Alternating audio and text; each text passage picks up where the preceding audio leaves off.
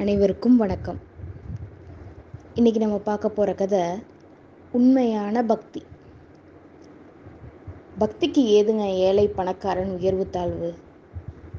வாங்க நம்ம கதைக்கு போகலாம் ஸ்ரீ மகாவிஷ்ணு கிட்ட தன்னோட மனதை பறி கொடுத்த காஞ்சி மன்னர் ஒருத்தர் பெருமாள் பள்ளி கொண்ட வடிவத்தை விக்கிரகமாக செய்வித்து தினமும் விதவிதமான அலங்காரங்கள் நெய்வேத்தியங்கள் அப்படின்னு வழிபட்டு வந்தார். நாள் ஆக ஆக நாம் இறைவனுக்கு எவ்வளோ விலை உயர்ந்த ஆடைகளையும் ஆபரணங்களையும் சமர்ப்பிக்கிறோம். வாசனையும் அழகும் கலந்த மலர்கள் விதவிதமான பழங்கள் உயர்ந்ததான நெய்வேத்திய பொருட்கள் இம்மாதிரியான வழிபாட்டை யாருமே செய்ய முடியாது அப்படிங்கிற எண்ணம் அவரோட மனசில் தோன்ற ஆணவம் என்னும் நச்சு மரம் அவருள் வேல் வேர்விடத் தொடங்கியது. ஒரு நாள் மன்னர் என்ன பண்ணார்? உலாவ போனார். போயிட்டு அரண்மனை திரும்புகையில் வழியில் மரத்தடியில் ஏழை பக்தர் ஒருத்தர் பகவானோட சிறிய விக்கிரகம் ஒன்றை வச்சு துளசியால் அர்ச்சனை செய்வதை பார்த்தார். உடனே அவரை கூப்பிட்டு என் பகவானை வெறும் துளசியை சாற்றி அலங்கோலமாக்கி விட்டாயே அரண்மனையில் வந்து பார் அப்படின்னாரு பெருமையோட. மன்னா வசதியை காட்டி பகவானை வசப்படுத்த முடியாது.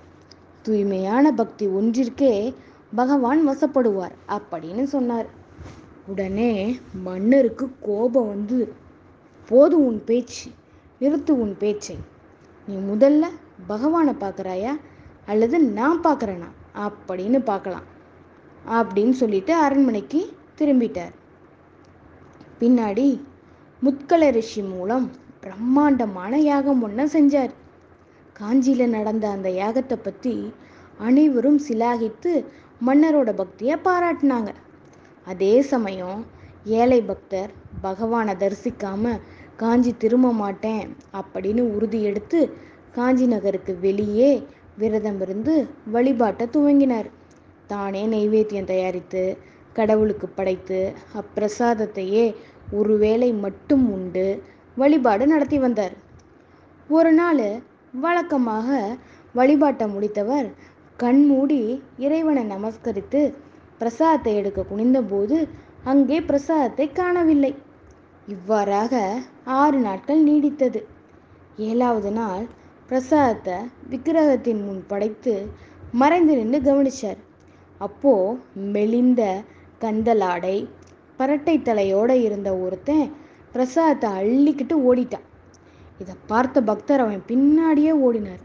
முன்னால் ஓடியவன் கால் தடுக்கி கீழே விழுந்து மயக்கம் அடைஞ்சிட்டான். உடனே அவனை தூக்கி உட்கார வச்சு தான் மேலாடையால் அவனுக்கு விசிறினார்.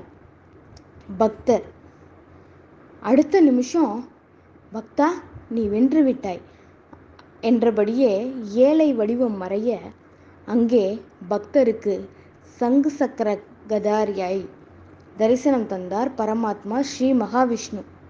தகவல் அறிந்த மன்னர் தூய்மையான பக்தியே உயர்ந்தது அப்படின்னு சொல்லி ஆடம்பரங்களை நீக்கி யாக குண்டத்தில் குதிக்க அவருக்கும் பகவான் தரிசனம் தரார். அன்பும் இரக்கமும் நிறைந்த தூய்மையான பக்தியே பகவானை வசப்படுத்தும் அப்படிங்கிறத விளக்கிற கதை இது. ஆக பகவான் நம்மை ஆட்கொள்ள எதுவுமே தேவையில்லை. ஆத்மார்த்தமான பக்தி மட்டுமே போதும். என்ன நண்பர்களே? சரிதானே? நன்றி.